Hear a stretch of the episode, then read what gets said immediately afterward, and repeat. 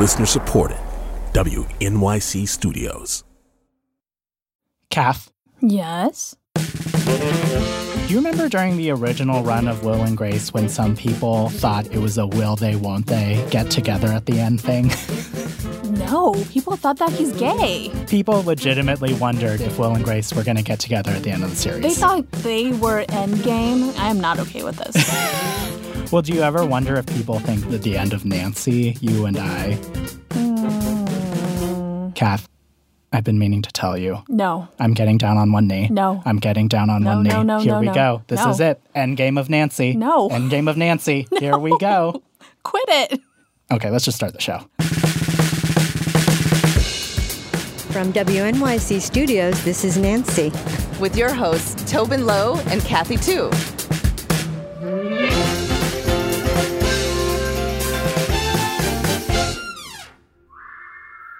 Tobin, Yes, Kathy.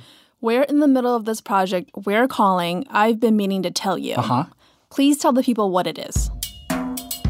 Well, basically, we're collecting stories from Nancy listeners, and it's all about the things that they have been meaning to tell someone important in their life. And we're going to play some of them on the show. And how do you participate? Okay, so I want you to think about a person in your life. Okay. Now, think about something that you've been meaning to tell them. Okay, like something that if it was out in the open, it could bring the two of you closer. Hmm. Or maybe it's something you just want to get off your chest. And I don't care who you are, everyone has something to tell. So we've been asking people to write down what that thing is, the thing they've been meaning to share, and send it to us. Yeah. So the past few weeks we've been asking all of you to share with us at nancypodcast.org slash tell, and you definitely responded. There's a lot I've been meaning to tell you for a while. I have something to tell you. This is something I've been meaning to tell my mom. my 99 year old grandmother. My family, bless their souls. Uh, this message is for my dad. Um, something I've needed to say for a, a, a bit. So, where should I start?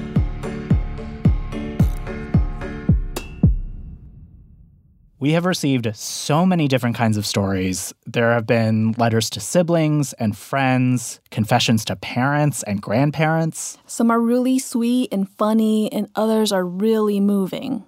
Mom, I wanted to tell you that Paul was HIV positive when I met him. We fell deeply in love, and I married him anyway. You loved him too. We kept that secret while we were together for almost 20 years. I'm still HIV negative. We were always too afraid to tell you, thinking that you would disown me and hate him for exposing me to potential death.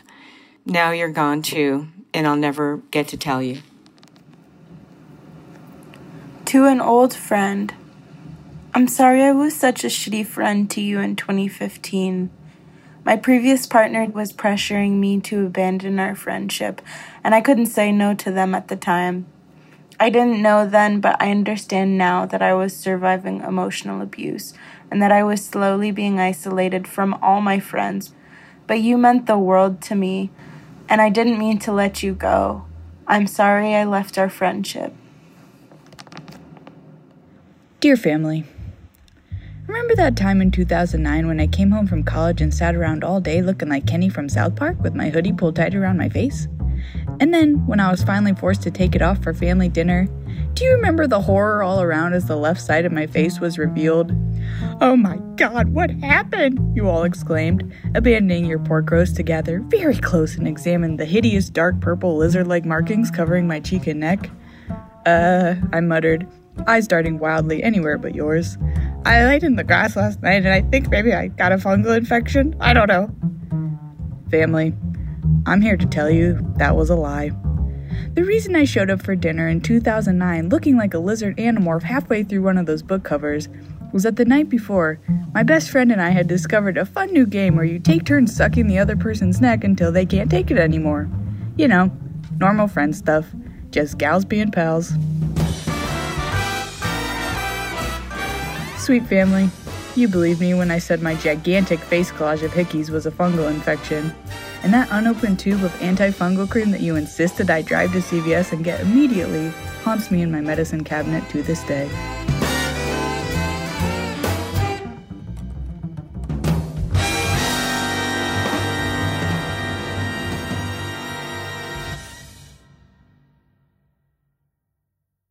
These stories are fascinating. And a lot of times we heard about conflicts from years ago that just festered and festered until a relationship totally fell apart. I've had a relationship fall apart, Tobin. Oh, yeah? It was with my sister. Oh, right, right, right, right. Yeah, we got into a fight years ago, like back in middle school. I honestly can't remember what it was about, but we didn't talk for a long while after that. How long is a long while? Maybe don't worry about it, Tobin. okay. don't worry about it. But then it took her reaching out to me at one point and me being open to it that, you know, right now we're much better. And did you ever feel like you were sort of playing this game of chicken? Like, is she going to reach out? Am I going to reach out? Is she going to reach out? Mhm, totally. And then before you know it, like all this time has passed. yeah. It reminds me of this one message we got from this girl, Jessica, to her friend Claire. Hey, remember before the Halloween party a couple years ago? You told me that you had discussed mine and my girlfriend's sexuality with people I didn't know. And you told me they asked what kind of lesbian I was, and you answered. It hurt me so much that you spoke so candidly about my life to strangers, and it hurt me even more that you described me in stereotypes without taking the opportunity to explain to that person why the question he asked was insensitive. But when I was upset with you, you didn't take responsibility, and that put a crack in our friendship that grew and grew. Now we haven't been friends in years, which is so dumb because I miss you. And even though you hurt me, I didn't think it was something that would break us apart. What kinds of things was she saying about you to other people? she was saying things like, well, you know, she has short hair, but it's still cool. And she wears skirts and pants like the same amount of times. And she really likes musical theater. And I don't know what any of that means in relation to my lesbianism, Mm-hmm. but she felt the need to share that as examples when I think that like the appropriate answer would have been like a regular one because I think that I'm a regular lesbian or like it would probably would have been better for her to say like that's an inappropriate question and here's why. yeah. You like musical theater, as you mentioned. I love musical theater. Okay, I'm going to give you three rapid fire. What is the song from musical theater that represents your situation right now? Oh my gosh. Um, not related to the actual like meaning of the song, but probably the I Should Tell You song from Rent. Perfect. Perfect. What song from musical theater would you sing to her to communicate your feelings? I think to convey that I understand that we've both had a difficult time, I would sing a hard knock life. It's not very emotional, but like I think it I think it speaks to that life has ups and downs. And once you've reconciled, what musical theater would you song to possibly communicate that you were best friends and then something happened where you fell apart, but you came back together and maybe one of you is green?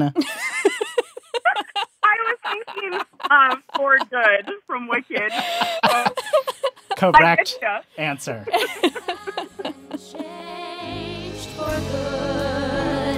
And just to clear the air, I ask forgiveness for the things I've done you blame me for. We know there's blame to share, and none of it seems to matter anymore. correct and it's accurate. Yeah, yeah, yeah, yeah. What do you think will need to happen for you to um, reach out to her and tell her these things? Well, I'm on a bit of a time crunch, I think, if I really want to do it, because I'm getting married in January. Aha. Yeah. and I've always pictured her there because she's one of my closest friends, or used to be. You know, I've been thinking about it more and more as the date approaches.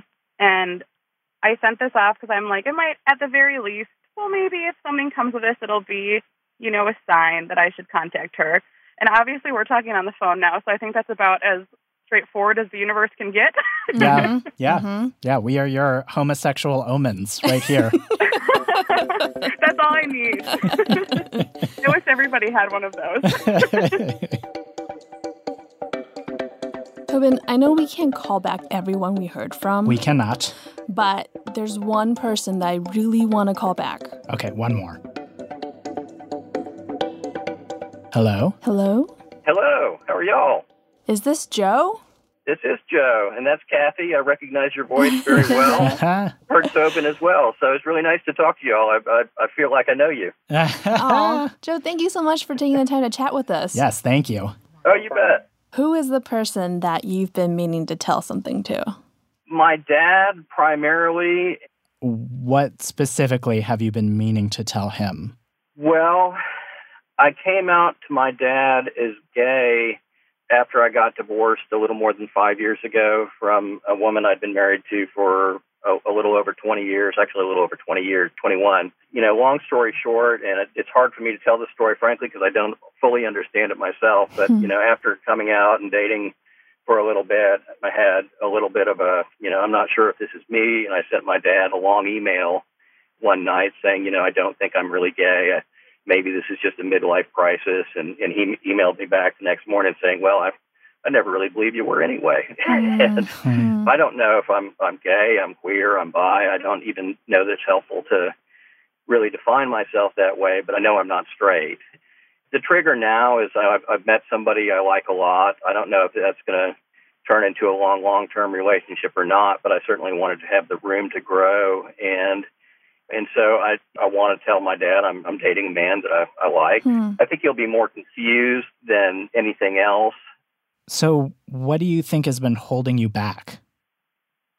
I think it was partially just me needing some time to kind of you know live and be out and not married and find out what I like and who I like and what I'm comfortable with and not wanting to sort of try and, and resolve things with my dad before I resolve things with myself in a sense. Yeah. Do you think um, you uh, getting the chance to tell him, do you think that's coming up? Is it years from now? What do you think? I think it's coming up. I'm going up to visit him um, and my sister in Dallas later this month for my Mm. birthday, and so I've got a I've got a choice about whether I bring this new man in my life, and I have too much respect for the person I'm dating to want to hide him. Joe, when you go visit him next, do you think you'll bring your partner down with you or I don't know. I think if I if I bring if I bring him with me, um, I'll, I'll tell him ahead of time. I don't think that the right thing to do would be just to come up to Dallas and Surprise. say, "Oh, hey, by the way." Although that would be hilarious.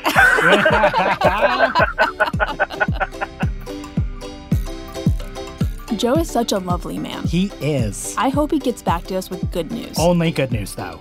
I'm just kidding. we want to hear from you, Joe, whatever happens.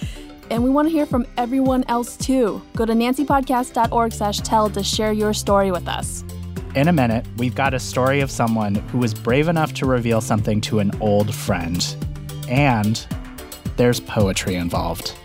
That's after the break.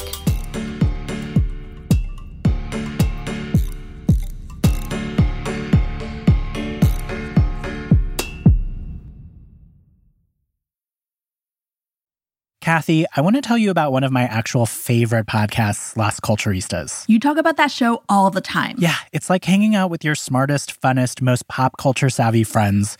It's hosted by Bowen Yang, you might know him from SNL or Nora from Queens, and Matt Rogers of Game Show and Our Cartoon President. Love them. Each week, they interview an amazing guest about the pop culture that shaped their life, and they do this hilarious thing where you can rant about a piece of culture that frustrates you. Mine would be speaking only roles in musicals. Okay.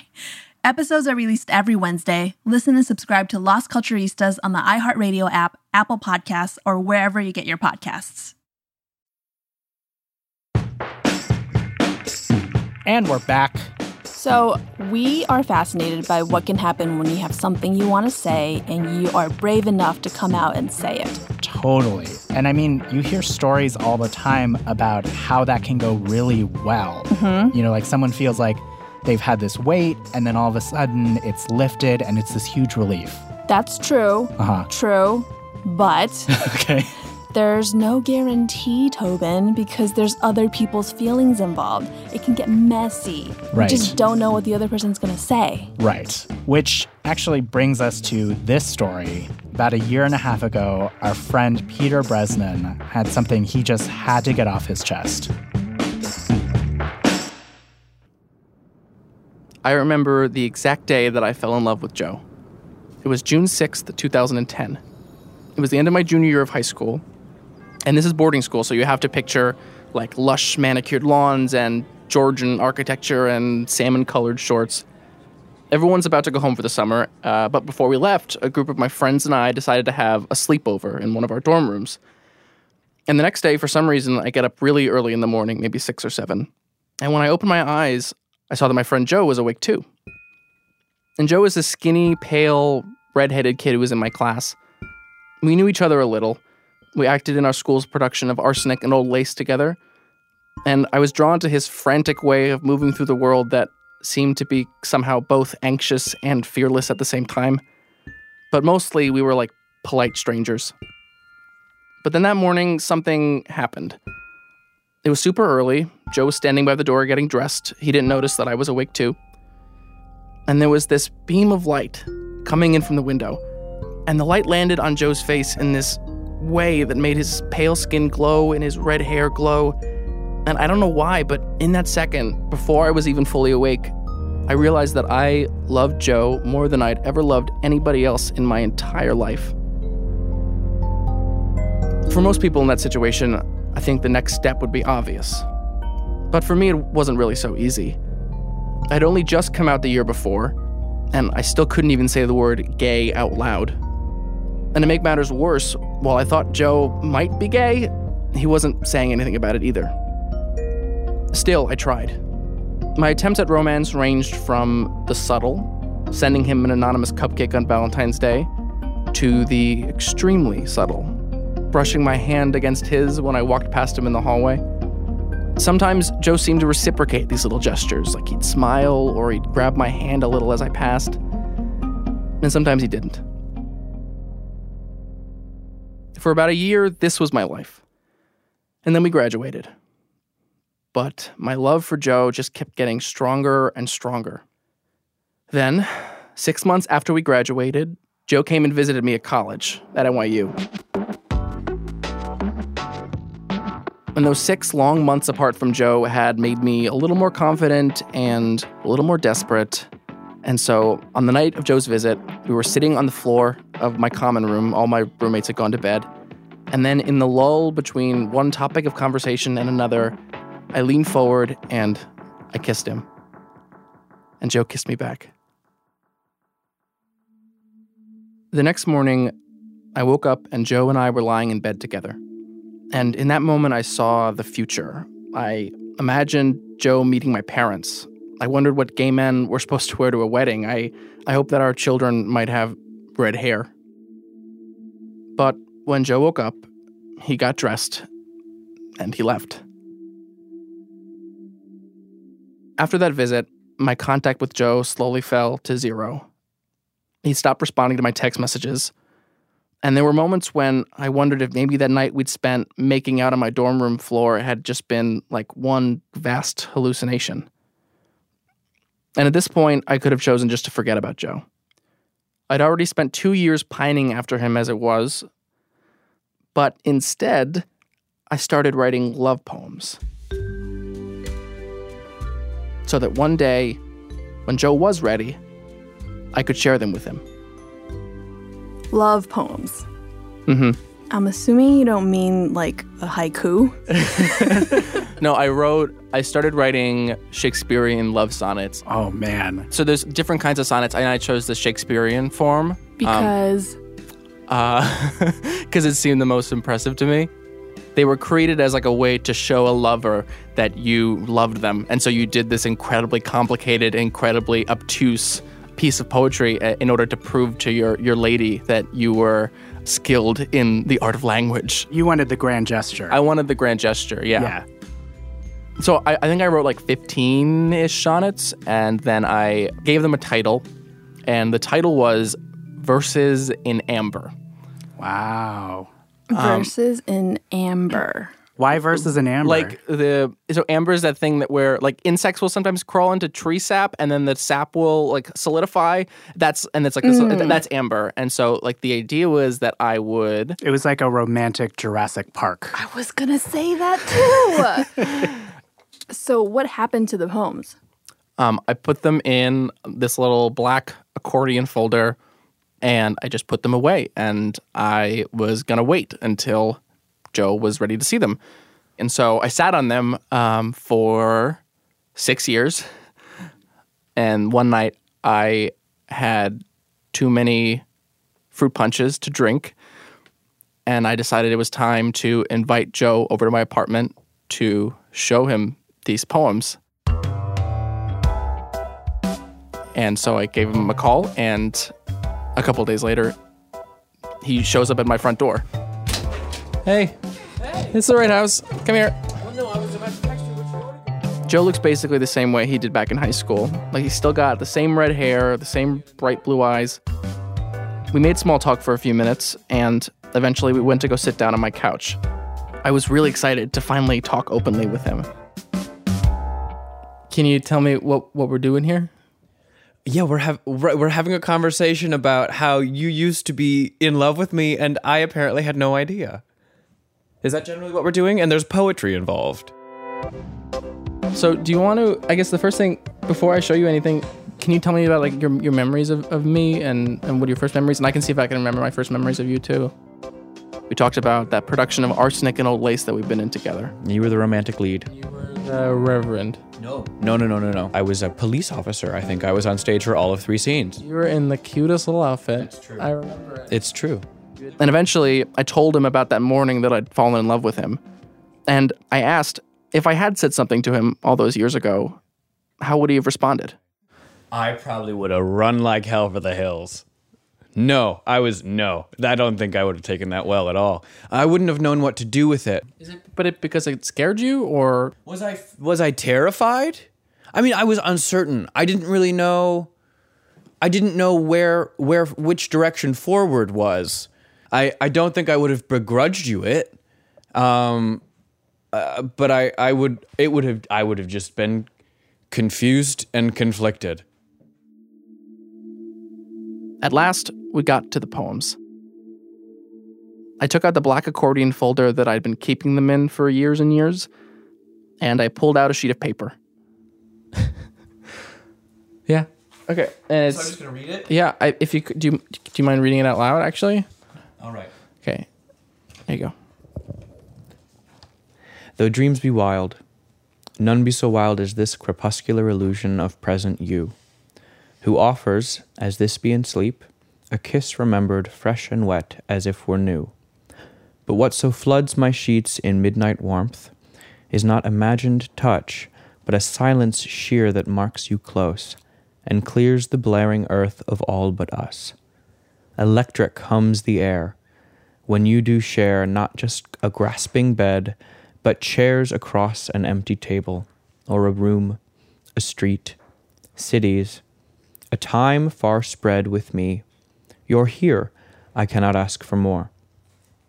And once awake, and ghostly forms are past, I cry to see the dreams at my feet amassed. Crep- crepuscular means like of or no, no, no, no. You've written it crepuscular. Yeah, crepuscular. Meaning of or relating to twilight.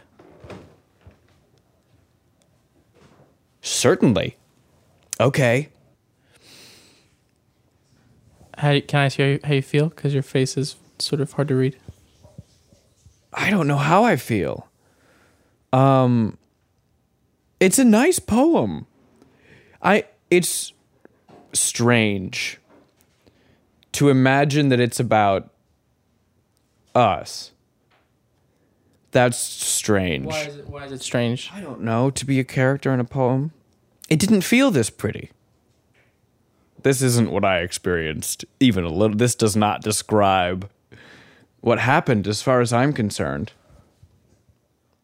And then we just kind of sat there for a while. Joe's eyes were glued to the sheet of paper. And then, like, oh, I'll show you. We were in a relationship. I had no idea. We were. There's a there is a whole there's a whole narrative here that I was not privy to. That I had no that I didn't participate in. I didn't I didn't have access to this. I wasn't I wasn't allowed to see this.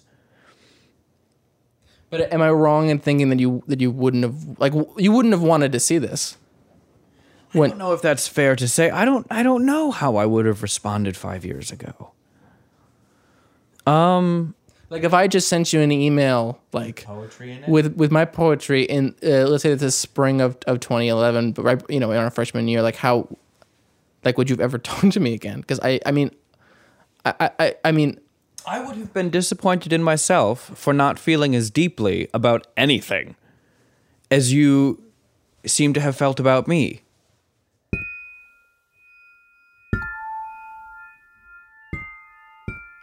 all those times I'd brushed my hand against his in the hallway, he didn't remember those. The anonymous cupcake that I sent him on Valentine's Day, maybe, vaguely. The night we made out in my NYU dorm room, I, it was, we, I, I think it was more of a experimentation on my part than it was a, a stab at something deeper. I did not leave that dorm room in the same headspace at all. do, does this make you feel loved at all? No, not particularly. You're saying that I loved you like crazy for a long period of time, and that doesn't make you feel loved. No. Why would it?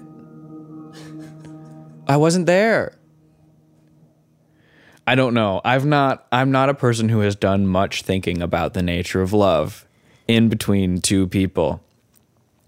But I don't imagine that you can go back and add love later to a memory or a relationship. And see if there's anything else I need from you. Yeah, unless you have other questions. I think I'm all set. Okay.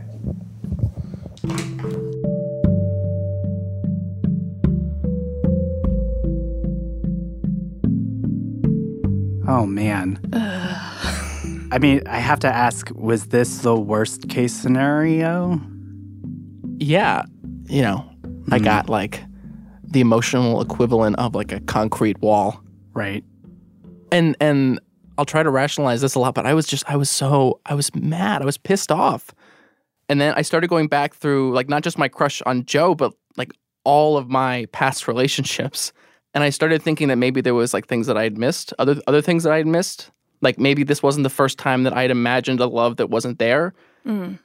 And then I found something interesting. Oh, this sounds ominous.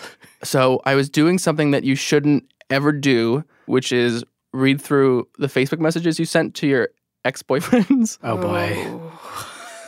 And I happened to find this Facebook message from my very first boyfriend, Jeffrey, who I dated in high school right around the time that I fell in love with Joe. And the very first message was a love poem. That you had written? No, that he had written to me. Ah. But Do I, you have it? I do. this is the poem. The icy darkness, I plunge into it like a swimmer in the sea, feeling no cold on anxious skin. I feel the heat from the furnace in little gestures a stroke here, a caress there, a stolen kiss on the cheek. The fire burns, consuming anxiety, leaving passion wild as untamed jungles consumed in its raging blaze. I see his eyes, bright as stars, golden as a summer's liquid beam, shine on my face in wonder. Their liquid light is comforting as earth. Stroke the fire burning under my skin, capture me in their crystal perfect gaze. No more darkness, only pure light as you hold me in your arms and stroke my hair, never letting go. That's a beautiful poem. I mean, like, High school, right? Yeah, that was high school. We were 16.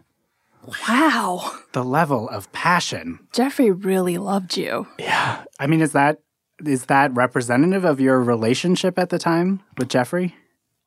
It it, it it's not because I didn't really love Jeffrey Beck.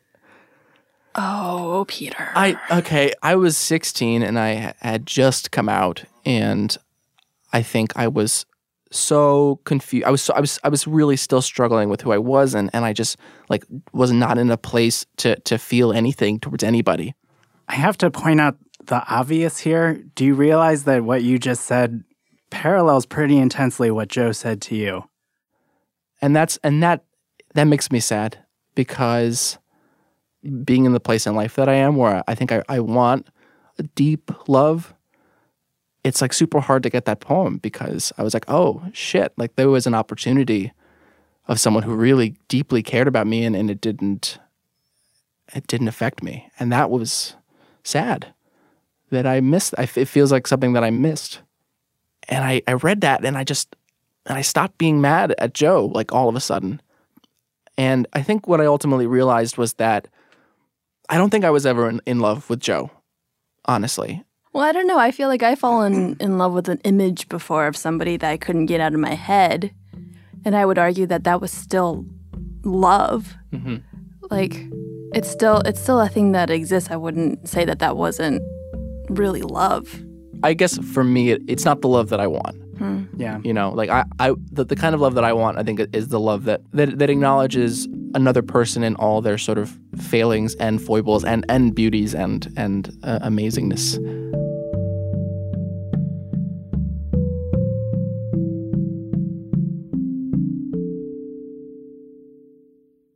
That was Peter Bresnan. He's a producer over at one of our favorite podcasts, Heavyweight. By the way, Peter says that since this story aired last year, he is still very much hashtag looking for love.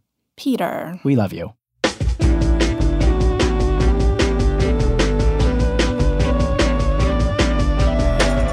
Don't forget, if you want to share what you've been meaning to tell someone in your life, it's super easy. Just send us your story by going to nancypodcast.org slash tell. All right, credits. Our producer, Matt Collette. sound designer, Jeremy Bloom. production fellow, Temitayo Fagbenle. editor, Jenny Lawton. executive producer. Paula Szuchman. Special thanks this week to Lane Kaplan Levinson. I'm Kathy Tu. I'm Tobin Low. And Nancy is a production of WNYC Studios. Yeah, it was so nice to meet you guys over the phone. Yeah, Maybe same. one day in person. At your Maybe. wedding. Just kidding. I'm just imagining us like Whitney Houston over Brandy's wedding and Cinderella, the only acceptable Cinderella. And we're just floating over in like gold dust, being Oh my like, God. it's possible. I think that's the only thing my wedding still needs. Yeah. that fairy godmother moment.